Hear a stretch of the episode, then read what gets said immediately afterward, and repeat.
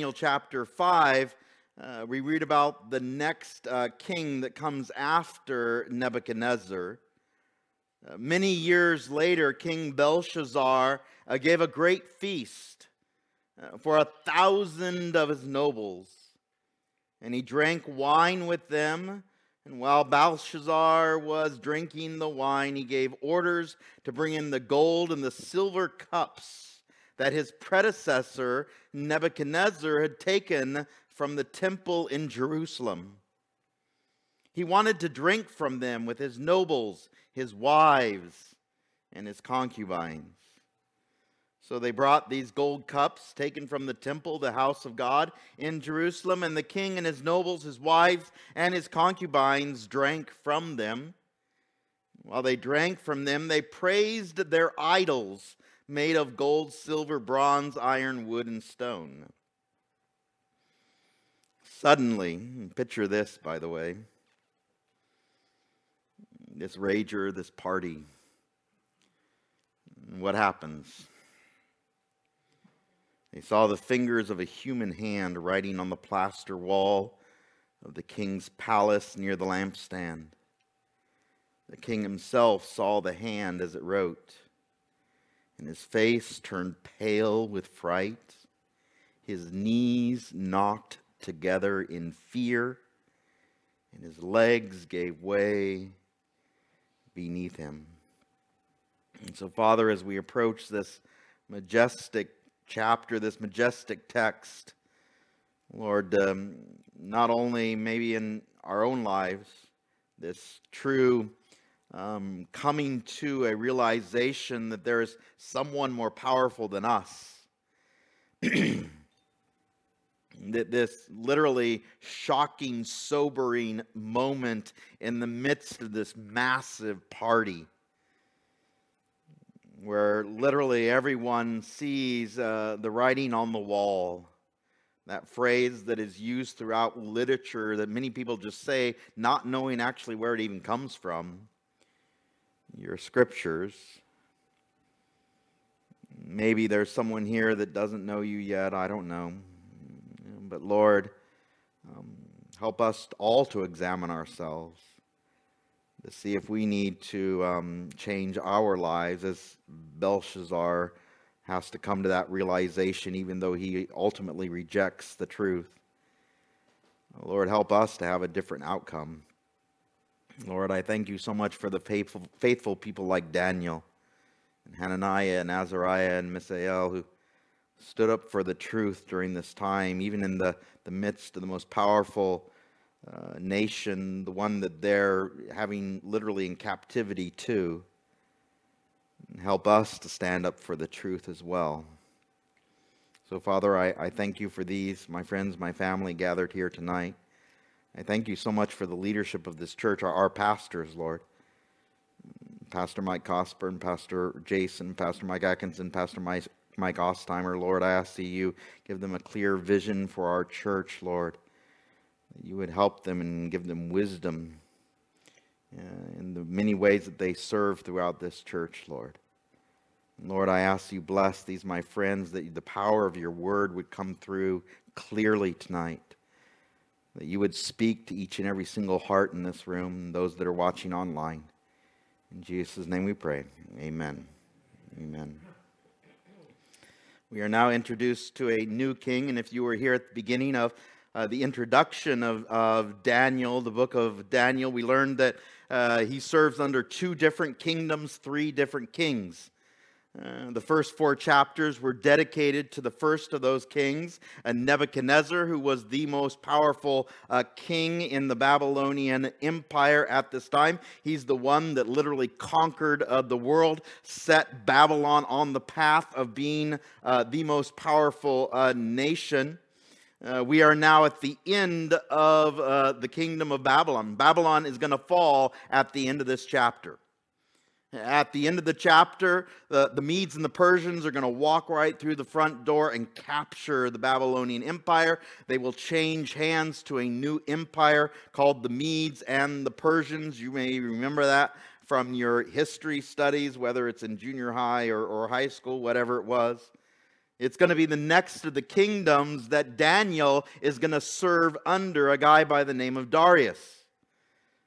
Tonight we see this king by the name of Belshazzar or Belshazzar.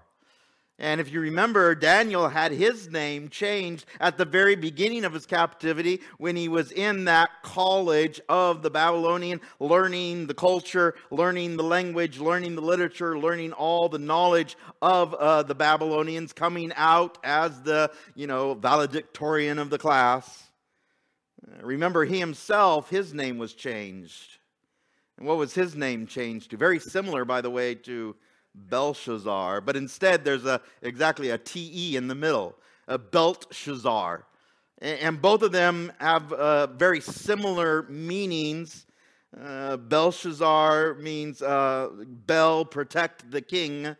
And, and Belteshazzar is the, the third person of that, where it means that Daniel is protecting the king, Bel protecting through uh, Belteshazzar, uh, the king. Can you imagine this huge party? A thousand people and a palace big enough to hold them. Can you imagine the size of that building, the palace being able to hold a thousand uh, uh, people? Uh, th- this massive party that we see here in the Babylonian uh, palace. What are they doing in this party? And you can see it there in verse 2. They're drinking wine, they're getting uh, drunk, all these things that they're doing in this party. Uh, but what are they drinking out of? I don't know if you've ever been to a party that is this, you know, high class, but what kind of cups are they drinking out of? These aren't the red cups that are plastic. What kind of cups are these? Gold and silver cups. Wow. And where did these gold and silver cups come from, by the way? The temple in Jerusalem. Eh, they came from Daniel's homeland, from the temple that was destroyed by Nebuchadnezzar. If you were here when we were going through the book of Jeremiah and the book of Ezekiel, we actually got to see the downfall of Jerusalem, the walls being torn down, but even more critical was the temple being destroyed. That, that temple that was built by King Solomon. And Nebuchadnezzar walks into Jerusalem and literally raises that temple to the foundations. But before he did that, he took away all the valuable items in it, of course. He literally stripped uh, the gold off the doors. He cut apart the big, huge bronze uh, brazier and, and laver and the various pillars that were outside. They carted all those things away. And then in 2 Kings chapter 24, we actually read the historical account of what Nebuchadnezzar did. 2 Kings chapter 24, verses 12 through 14, it says, Then Jehoiakim, who was the last king of, of Judah, the king of Jerusalem at this time, his mother, his servants, his princes, and his officers went out to the king of Babylon. This is Nebuchadnezzar. And the king of Babylon, in the eighth year of his reign, took him prisoner. Remember what he did to King Jehoiakim, right?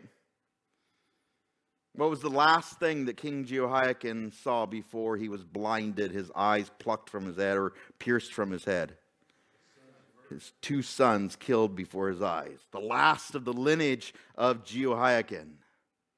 Killed before him, and then his eyes are put out, and he's taken away prisoner in Babylon for the rest of his life. But even worse, verse 13, and again, this is worse than the blinding of King Jehoiakim. What did they do with all those holy implements?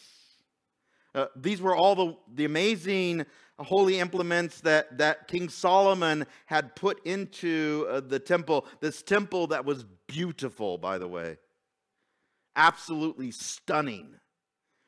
Gold throughout. Can you imagine as you would enter into uh, the temple that the, the beautiful gold plated doors? And then as you would walk into eh, this amazing lampstand, again, you know, just absolutely breathtaking, uh, uh, the, the table of showbread that was there. And then, you know, if you were one of the priests one time a year, the high priest that was allowed to go into uh, the Holy of Holies, you got to see the Ark of the Covenant, which was again, by the way, gold plated. Look at what they carried away, verse 13. And he carried out from there all the treasures of the house of the Lord and the treasures of the king's house. And he cut in pieces all the articles of gold which King Solomon of Israel had made in the temple of the Lord, as the Lord had said. Also, he carried into captivity all Jerusalem, all the captives, and all the mighty men of valor 10,000 captives, and all the craftsmen and the smiths. None remained except the poorest people of the land. And if you were here during the time of when we were going through the book of Jeremiah, you remember that Jeremiah was part of that poor group. These were the ones that were the, you know, not smart, not handsome, not, uh, you know, able to have a talent or anything like that. The poorest of the land was left in uh, Jerusalem. But people like Daniel, Hananiah, Azariah, Mishael, they were taken into captivity. So, what are they drinking from at this party? All, all, these gold and silver cups that had been taken from the temple, taken from King Solomon's house uh, taken from Jerusalem, and now they're using them in this debauchery. Verse 3 So they brought these gold cups taken from the temple, the house of God in Jerusalem, and the king and his nobles, his wives, his concubines drank from them. By the way, this is the second time we've read that he has, and he's probably bragging about this wives, plural, concubines, plural, right? Part of this, a thousand people that are there, he has this, you know, harem, right? His entourage of people that, you know, are trying to get on his good side. While they drank from them, they praised their idols made of gold, silver, bronze, iron, wood, and stone. Was this what the gold implements, the gold uh, uh, cups, all the implements that were in the temple, is this what they were supposed to be used for? No, they were meant to be holy. They, they were meant to be a part of the worship ceremony. They were meant to be a part of worshiping uh, the Lord. It's similar to what we do in communion. By the way, next week we get to have communion. It'll be the first uh, Wednesday of the month. And I encourage you, if you can, please come. But it's similar to what we do in communion, right? We, we know it's just a, a wafer and some juice in a plastic cup. But there's something special, sacred about it, where we commune with the God of the universe, where we commune with Jesus Christ, where we remember what Jesus Christ did on the cross until he comes again. And how are they using the gold and silver um, uh, cups? In a profane way. It's just like as First Corinthians says when we come to the, you know, the table of communion and profane it. We just come and treat it like any other meal or any other uh, day. Now imagine this, and by the way, this is before technology. This is before overheads. This is before this kind of thing, right? This is before, you know, depending upon how old you are, you know, the overhead that your teacher used to write on, right? This was before all that technology. Can you imagine on the plaster wall as these drunk people are drinking from these gold and silver cups, a hand starts writing on the wall? And they're sober quick. Shocked literally. Not, not only Belshazzar, but, but his wives, his concubines, these, these thousand people that are in this uh, huge debauchery, this party. And they see the writing on the wall. what does Belshazzar look like? And by the way, this is the second most powerful man on the planet at this time, by the way. We'll, we'll talk about that in a little bit. Yes, I know. We'll talk about that in a little bit.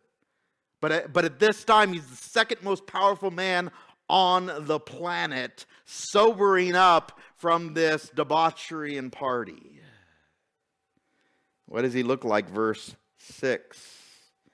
His face turned pale with fright, his knees knocked together in fear, and his legs gave way beneath him. Have you ever been that scared before? I don't know what your conversion experience was like. I don't know how you came to the Lord, if it was at your, you know, just uh, someone telling you about, or maybe years and years of someone praying for you, or maybe at your lowest point and God had to bring you to your knees. But can you imagine the writing on the wall? Where Belshazzar is literally scared to death Understanding that there's someone more powerful than him, by the way. And all of us have to come to that point that there is someone more powerful than you. Did you know that? There's someone more powerful than all of us. By the way, he takes time to write to us too. In fact, what did he give us? The Bible. Thank God better than four words like he does to uh, Belshazzar. Uh, verse 7 the king shouted for the enchanters, the astrologers, the fortune tellers to be brought before him. By the way, this is exactly what happened twice to Nebuchadnezzar. And remember who it was that was always called last? Daniel Lagars. Remember?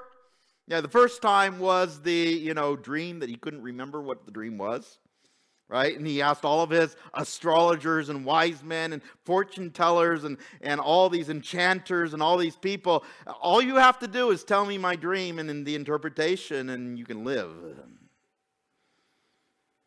And who was, of course, that interpreted the dream and told the dream as well? Being able to see behind the eyelids of Nebuchadnezzar. It was Daniel, remember? And then the other dream that he had, of course, he, he actually remembered that dream. And, and this dream, he just didn't know what it meant. Remember, again, Daniel told him the meaning of the dream. But this time it was because, you know, he wished it would be on his worst enemy. That was in chapter 4, remember? Where he saw literally Nebuchadnezzar falling on his all fours and having to eat grass for seven years. And then at the end of that, what happened to Nebuchadnezzar? Uh, yeah, for the first time in his life, not acknowledging the God of Daniel, not acknowledging the God of Shadrach, Meshach, and Abednego, but understanding that this God is his God as well. A transforming of his life, realizing that God truly is uh, supreme, that God truly is a sovereign. Now we come to another ruler. And of course, the same thing. What does he do? The enchanters, the astrologers, the fortune tellers. He said to these wise men of Babylon, Whoever can read this writing and tell me what it means will be dressed in purple robes of royal honor will have a gold chain placed around his neck, and he will become the, and this is very important, by the way, third highest ruler of the kingdom of Babylon. Can you imagine that? All you got to do is tell me what those four words say. And by the way, we, we haven't uh, heard the pronunciation or seen the words yet. You probably have if you read ahead. I know all of you have read ahead, you know. That, that was your homework, by the way. You guys know that, right? Uh, but those four words that are on the wall, all you got to do is read those four words, just pronounce them, interpret them for me, and you're going to be the third highest, most powerful person in the entire kingdom of Babylon. Can you imagine that? And none of those thousand people that are there, none of his wise men are able to interpret it. Verse 8 But when all the king's wise men had come in, and none of them could read the writing or tell him what it meant. So the king grew even more alarmed. How can you get even more alarmed? Shaking knees, knees giving way, pale face, by the way. This, becomes even more dire. Even more important that he find the meaning of uh, these words. Can you imagine that? His face turned pale. His nobles, too, were shaken. Verse 10 But when the king mother heard what was happening, she hurried to the banquet hall. She said to Belshazzar, Long live the king, don't be so pale and frightened. Do you know who this is? This is his uh, mother. Okay, now this is important to understand. Okay, we don't have a monarchy in our country, so it's kind of foreign to us, you know. But, you know, a monarchy similar to, you know, Britain, uh, you know, there, there's a, a queen mother, right? Not now, but, you know, in past times. What was the queen mother? Uh, she was the one who was the mother to the son or the prince who would become king, right? Can you imagine this? Your mother, who has lived longer than you, telling you about this guy who had wisdom during the time of your grandfather, during the time previous times. About this guy, by the way, who has a very similar name to you, Belshazzar. Can you imagine that? Do you know why Belshazzar was called Belshazzar? Wow. What an impact he had on Nebuchadnezzar's life, by the way. To, to have his, you know, and we'll find this out, and I'm, I'm going a little bit ahead, but to find out that his grandson's going to be named a very similar name to Belshazzar, Daniel's name.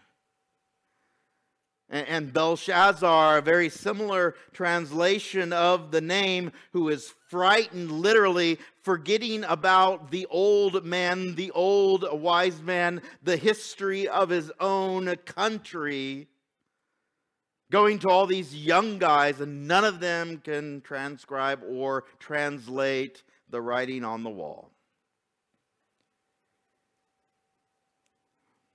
Verse 11 There is a man in your kingdom who has within him the spirit of the holy gods. During Nebuchadnezzar's reign, this man was found to have insight, understanding, and wisdom like that of the gods. Your predecessor, the king, your predecessor, King and Nebuchadnezzar, made him chief over all the magicians, enchanters, astrologers, and fortune tellers of Babylon. This man, Daniel, whom the king named Belteshazzar, has exceptional ability and is filled with divine knowledge and understanding. He can interpret dreams, explain riddles, solve difficult problems.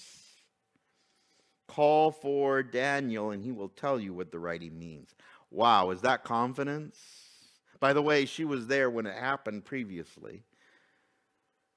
Can you imagine this, where literally Daniel the person who had interpreted multiple dreams in the past is now put on a shelf, forgotten.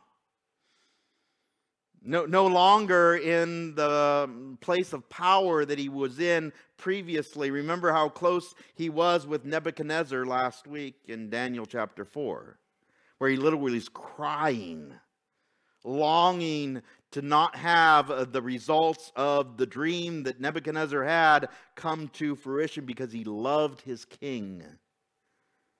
He didn't want to have him go through the problems that he knew he would go through. And now, this new king that's on the throne doesn't even know Daniel, doesn't even know who he is. But the queen mother does. She reminds her son, uh, verse 13. So Daniel was brought in before the king. The king asked him, Are you Daniel, one of the exiles from Judah by my predecessors, king of Nebuchadnezzar? By the way, there's these gold cups that he had taken from that temple. Can you see that? How, how preposterous that is? How hypocritical that is? By the way, we've been drinking out of the cups from your temple uh, and getting drunk off of the wine. Uh, the party that we've been having has been a mockery of your God. And I need your help. Can you imagine that? Da- Daniel, of course, he's, he's smart. He, he knows. He could have not warned them, he could have not interpreted it. You deserve it. You deserve what's going to happen to you. But what does he do instead? And, you know, it's all in the, the, the amazing way that God works, not only in history, but also in, in a civilization as well. He has compassion upon uh, Belshazzar. I've heard that you have the Spirit of the gods within you and that you are filled with insight, understanding, and wisdom. My wise men and enchanters have tried to read the words on the wall and tell me their meaning, but they cannot do it. I am told that you can give interpretations and solve difficult problems. If you can read these words and tell me their meaning, you will be clothed in purple robes of royal honor, and you will have a gold chain placed around your neck. You'll become the third highest ruler in the kingdom. By the way, this is nothing. This is nothing compared to what he had before. Remember, under Nebuchadnezzar, he was the most closest person to Nebuchadnezzar at that time. He, he was second. He, had that authority and that power to literally speak for the king. Uh, this isn't even close to that. He's only going to be third. Can you imagine what Daniel is thinking? By the way, this is why, uh, you know, in, in, history and also biblical critical uh, thinking, a lot of people challenge this chapter. A lot of people criticize this chapter. A lot of people say this chapter can't be true because of uh, the king that is in, in line at this time, Belshazzar. Many people say, well, there was no such king as Belshazzar in Babylon. Uh, many people critically uh, describe this chapter as, as this proves that the Bible is not true. Remember when we were in Ezekiel chapter 28 and there was a, the, the nation of Tyre, right? The, the island of Tyre, and, and people point to that chapter as well and say, uh, that was not true. That, that can't be. And we, we went into a little bit of the, the history of the island. I want to read to you what people say about this. And, and by the way, I, I have the, this part that I'm going to read to you printed out in the back. I didn't want you to have it now because you would be distracted. I know you. Uh, but I'm going to read it to you, and if you'd like a printed copy of it, you don't have to take notes or anything. You don't have to write like really fast or anything like that. Uh, there's printed copies in the back uh, by David in the back of the table back there. in Daniel chapter 5, a Babylonian king by the name of Belshazzar mocks God by throwing a party with articles taken from the Jewish temple. As a result, God passes judgment on Belshazzar by taking away his kingdom and dividing it between the Medes and the Persians. Bible critics love to use this story to point out apparent historical errors in the text, trying to disprove the accuracy of the Bible. The first thing they say is that the last king to rule the Persian or the empire of Babylon before being destroyed by the Medes and the Persians was a man by the name of Nabonidus, not Belshazzar. Secondly, Belshazzar was never a king of Babylon. And third, the Bible refers to Nebuchadnezzar as the father of Belshazzar, which he wasn't. But these statements made by Bible critics are full of half truths. First of all, Belshazzar's name is found in history. And by the way, uh, there is historical proof for this. There's, you know, tablets that have this name on it, and, and the printout will have exactly where you can find these. And he just happens to be the son of King Nabonidus. Amazing the last king of Babylon, by the way, making him a crown prince in the kingdom of Babylon. Although some translations of the Bible state that Nebuchadnezzar was his father, the Hebrew word for father can also be interpreted into English as meaning grandfather or ancestor. And in fact, Belshazzar was a bloodline descendant of Nebuchadnezzar.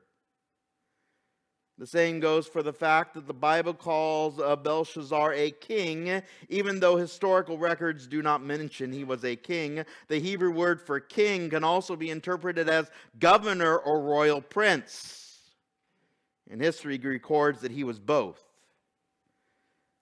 Nabonidus, who ruled the empire of Babylon from 555 538 BC, mentions his firstborn son Belshazzar on an inscription found in the city of Ur in 1853.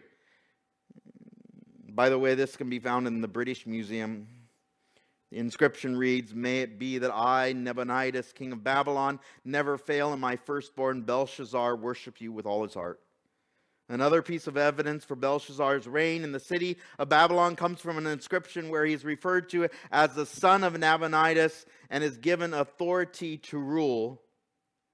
Yet, even another piece of evidence comes from a tablet dating back to the seventh year of the reign of Nabonidus, where he is mentioned in the same light as his father.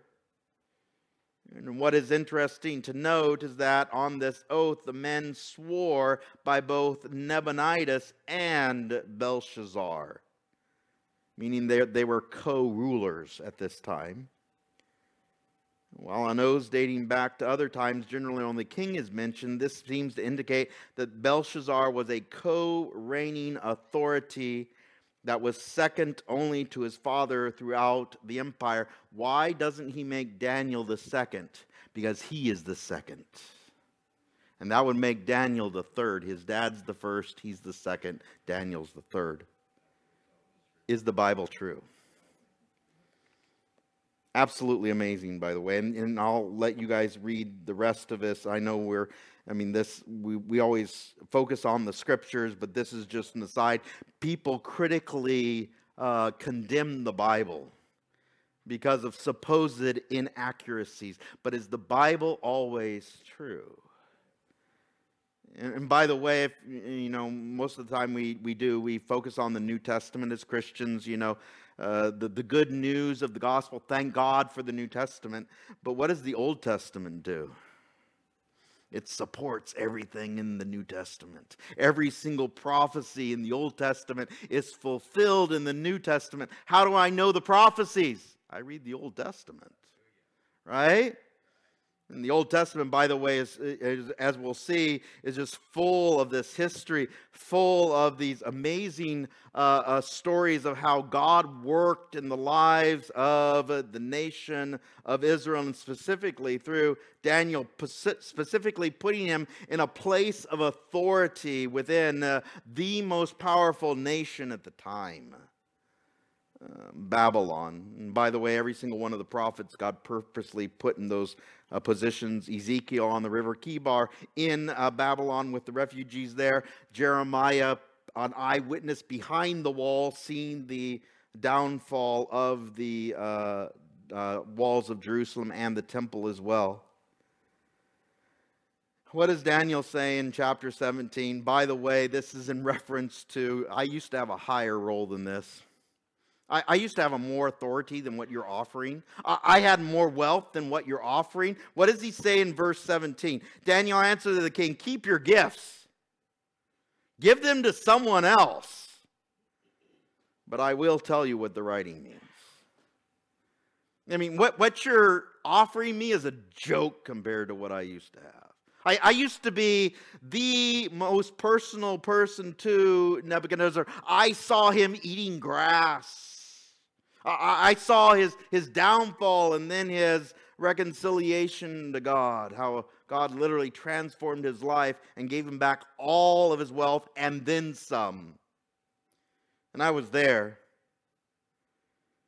Your Majesty, the Most High God, gave sovereignty, majesty, glory, and honor to your predecessor, Nebuchadnezzar. I was there, I saw it.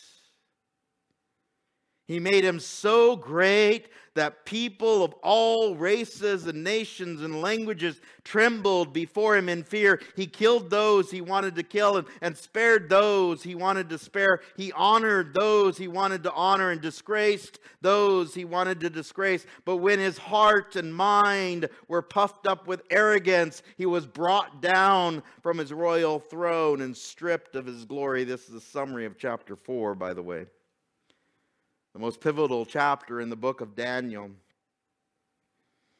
the, the, the, you know, the, the chapter in, in Daniel that literally just, you know, if you really understand it, rips your heart out because of Daniel's love for his king. Maybe even you can put yourself in that story. Verse 21 He was driven from human society. He was given the mind of a wild animal. He lived among the wild donkeys. He ate grass like a cow. He was drenched with the dew of heaven until he learned that the Most High God rules over the kingdoms of the world and appoints anyone he desires to rule over them. Who was the one that put Nebuchadnezzar in his place? God. Thank God he did. By the way, he still does that today. Did you know that? Is God the same yesterday, today, and forever? You are his successor, O Belshazzar, and you knew all this, yet you have not humbled yourself. You've forgotten the stories. You've forgotten your history. By the way, is the Bible more relevant than the latest blog or the latest newspaper? Is the Bible more relevant than the current events of today? Oh, yes. Is this still true for today, by the way? We've forgotten our history, forgotten the Bible, forgotten what God has done in the past. Can God still do the same even today? For you have proudly defied the, the Lord of heaven and have had these cups from his temple brought before you. You and your nobles and your wives and you concubines have been drinking wine from them while praising your gods of silver, gold, bronze, iron, wood, and stone, gods that neither see nor hear nor know anything at all. They are just inanimate objects that sit on a shelf and do nothing. And you're worshiping them with the gold and silver cups from the living God's temple, by the way. And by the way, the proof is on the wall. You saw the finger that was able to write, and none of your gods can do that. None of your gods can speak or see or, you know, hear or touch or anything like that. By the way, this, this comes from previous prophets, by the way. Uh, the book of Ezekiel, the book of Isaiah. I mean, the way idols are described is just absolutely hilarious at times. By the way, do we still have idols that should sit on shelves in our houses? Or that we hold in our hands? What does it say there? You have not honored the God who gives you breath of life and controls your destiny. How powerful is God? Does God still do the same today? Every single breath that we have, where does it come from?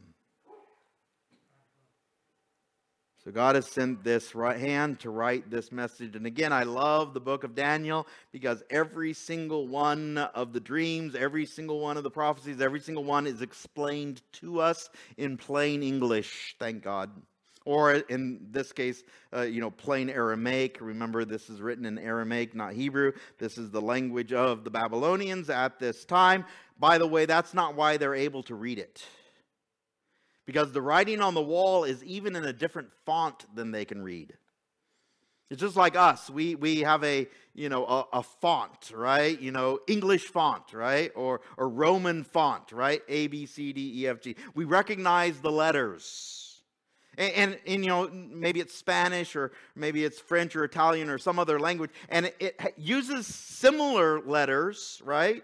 And we maybe be able to uh, try to pronounce it, right? At least we can, you know, make out uh, what we would think it would sound like, right? Because it has a similar Roman font, right? And now go to somewhere like Nepal or India or Russia, where there's a completely different font. Can you even begin to pronounce those letters? No. Arabic, Hebrew. Why? Why can't we even begin to pronounce those letters? Because it's in a completely different font. Now, can you imagine not being able to understand the writing on the wall, not even be able to pronounce it because it's in a different font than you read? And who can read that font, by the way? Daniel can. Why? Because he grew up in, or was a baby or a young boy or a young man in uh, Israel. He knew how to read Hebrew. The, the language that is written in a different font on uh, the wall. And by the way, this is permanent. This isn't some sort of, you know, uh, you know, uh, uh, light that shines on the wall and, you know, it somehow stays there. And if the light is gone, it disappears. No.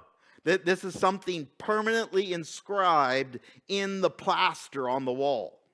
But by the hand that writes on the wall. Why do I know that? Because Daniel's able to read it. It doesn't disappear. What does it say? Verse 25 This is the message that is written Mene, Mene, Tekel, Parsin. This is what these words mean.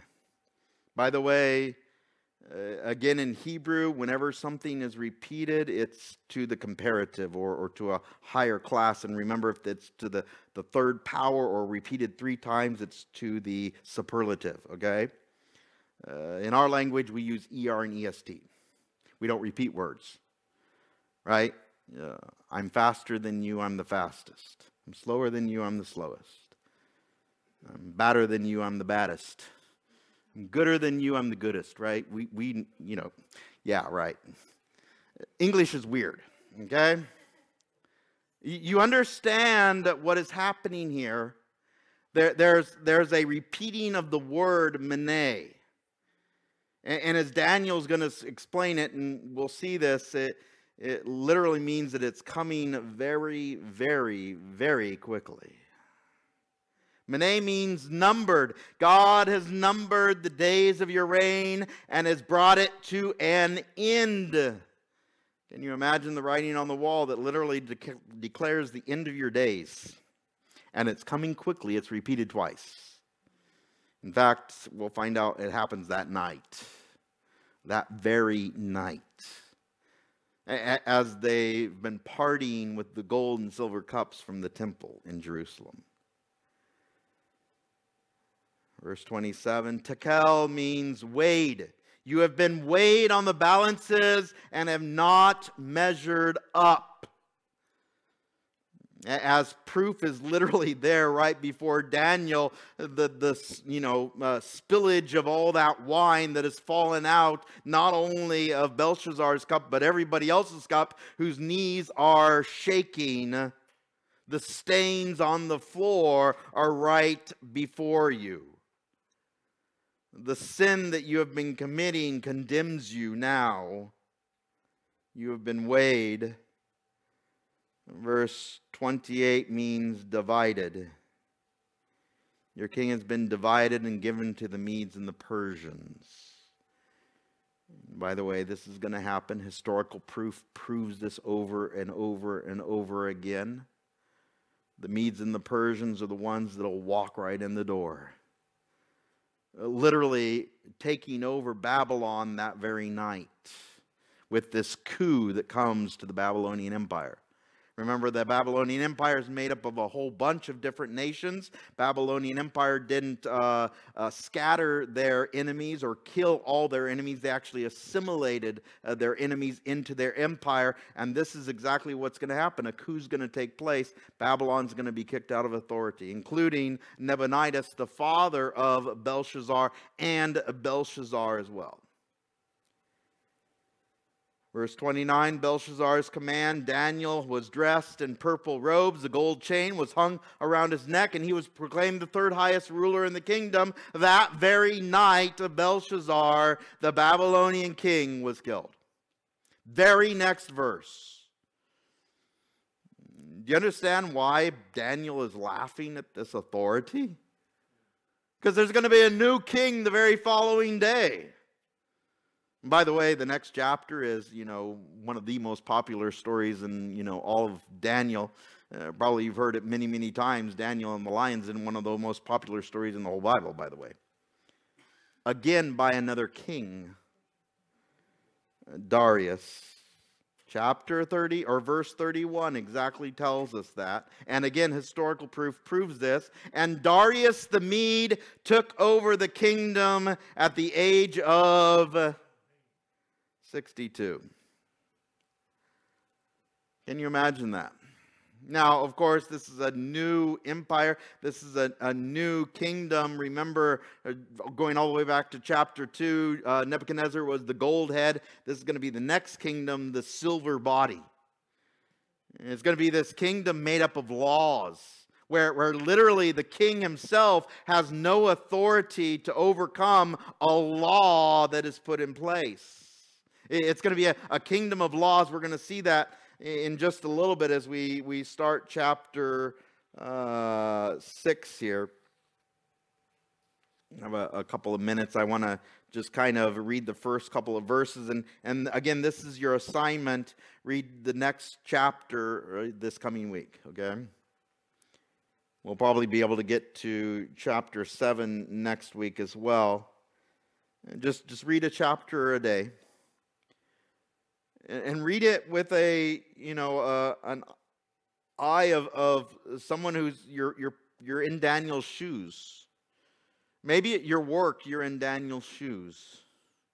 Maybe at your uh, family you're in Daniel's shoes. Uh, maybe with your friends you're in Daniel's shoes. Where, where there is a, a law that is against what you do with your God. Where, where, where there is a, a law, and by the way, we're really getting close, even in our own country. Thank God that we still have many, many freedoms, but it's coming close. Where people will be tattletelling on you if you even pray. Do you have the not only the courage, the boldness to be able to pray in public? See, this is what Daniel's going to do. Chapter 6, verse 1 Darius the Mede decided to divide the kingdom into 120 provinces, and he appointed a high office to rule over each and every single province. The king also chose Daniel and two others as administrators to supervise the high officers and protect the king's interest. And by the way, uh, just like when we were in chapter 3, Daniel wasn't in that chapter. Shadrach, Meshach, and Abednego were in that chapter. Where were Shadrach, Meshach, and Abednego? They weren't in the capital city, they were in the provinces, remember. Why aren't Shadrach, Meshach, and Abednego thrown in the lion's den? Why aren't they tattletaled on? Why? Because they're in the provinces, right? We'll see that in a little bit, by the way. Mm, at this time, Daniel is one of three people who are in charge of these 120 provinces. Daniel soon proved himself more capable than all the administrators and high officers. Because of Daniel's great ability, the king made plans to place him over the entire kingdom.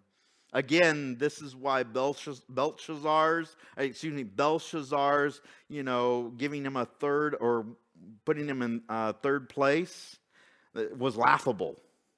Because who is now in charge of all the Medes and the Persians' empire? Daniel is, right? The king trusts Daniel so much to run the empire. Yes, Darius is the king. Yes, Darius has full authority. But who is actually running the kingdom? Daniel is. He is ruling or he is uh, running uh, the kingdom. He is in charge of making sure the empire runs smoothly. But of course, as with any job, what happens when you are put into a place of authority and people don't like it? Yeah. Or not even at a job. Maybe, you know, you get something that other people in your family don't get, and people get or you're put in a responsible position in some sort of organization, i.e., a church, maybe even. Or in your, you know, friendships with other people. You get something that they don't have. Or even in your neighborhood. You've heard it before. You know, those Joneses down the street, right? Keeping up with the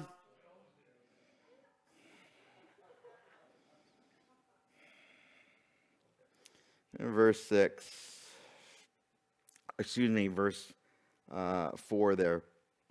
And then the other administrators and high officers began searching for some fault in the way that Daniel was handling the governmental affairs, but they couldn't find anything to criticize or condemn. By the way, that's the, the greatest testimony you can have as a Christian where people see your life and they can't find anything to criticize about you because you're actually obeying the Lord, right? Duh, of course. That's what we're supposed to do as Christians. We're supposed to be Christ followers, right?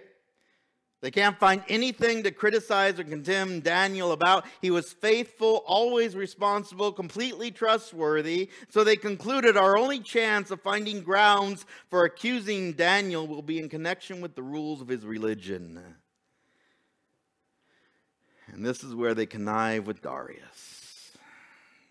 By the way, we'll, we'll pick this up next week, and I'll let you know it's a perfect you know um, cliffhanger for next week. I'm sure all of you guys already know the end, the end of the story. Uh, but, but the understanding is the same thing happens to us, right? Whether it's in our society, whether it's in our state, we see it all the time, unfortunately. Where do they attack us as Christians? Where do they attack us? In our religion, right? Uh, th- th- this is where people know if they can, you know, somehow disprove the Bible or make you go against the Bible. And of course, you know, people constantly attack whether it's in, you know, we see this all the time, whether it's in our views, our understanding not only of the sanctity of life, but also human sexuality as well, the defining uh, definitions of the Bible that we hold strong to, where we literally have to define it differently than what the state defines it as where it is, you know, literally, even in our own church, where we have to define what marriage is or where life starts. It's the same thing, even at this time. Will you pray in an open window for all to see? That's what Daniel's going to do. Knowing the consequences. Knowing the consequences of what he's doing. Not not praying in, you know, some, you know, and thank God we can, you know, pray in a closet and God calls us to do that. But but even at your work, can you pray at your work? Is that a freedom that we still have? Thank God we do. Or in your school, or in your family, which by the way is one of the most some of the most hardest places to pray. Even more, harder than in a, you know, work or school, in your own family where you actually acknowledge who God is in his sovereign power and prove it by talking to him. So next week we'll pick this up. Put, put yourself in Daniel's position here, okay? When you read it, put yourself in Daniel's shoes, okay? Uh, understand what he has to go through. See if, if the Lord is, is challenging you in this area, as he does even me. Where, what will you do when, when everybody else goes the other way, will you still pray in an open window for all to see? So, Father, tonight I thank you for this amazing, challenging uh, scriptures, Lord. This Daniel that so many times we, you know, and thank God, you know, it, it, it truly is a, a, privilege to be able to teach the youth, teach the, the, the kids the, these amazing stories, how, how, how you are still the same yesterday, today, forever. You protected Daniel, you can still protect us today. But us as adults, us as, as more mature people, to be able to understand the, the way that it truly has an impact on our lives when we put you first in a society that is uh, foreign to us, where this world is not our home. We are, we are just aliens. We, we are just um, living life in this world, understanding that our home is not here. Our home is eternal, uh, with you forever and ever in heaven. But as we live here on the earth, there's responsibilities that we have. And that's to make your name known boldly, courageously. So, Lord, I, I thank you for these, my friends and my family, the challenges that they face. Lord, I ask that you give uh, them courage. I, got, I ask that you would give them wisdom to know how to go about in a, in a way like Daniel does with wisdom, not, not just brashly or, or you know, um, you know, shouting his mouth off, but, but with wisdom, proving uh, that God is sovereign. Going against the laws of the land and yet still at the same time being submissive to his king. Thank God that you give us wisdom to be able to do that. So, Lord, I ask that you would help us to focus upon you this week. Those challenges that come up, those problems that come up, those trials that come up, that we would lay those things before you, ask you for wisdom, knowing beyond a shadow of a doubt that you give it to us. So, Lord, I thank you so much my friends, my family. I ask you bless them tonight. Use us for your glory. In Jesus' name we pray. Amen and amen. God bless.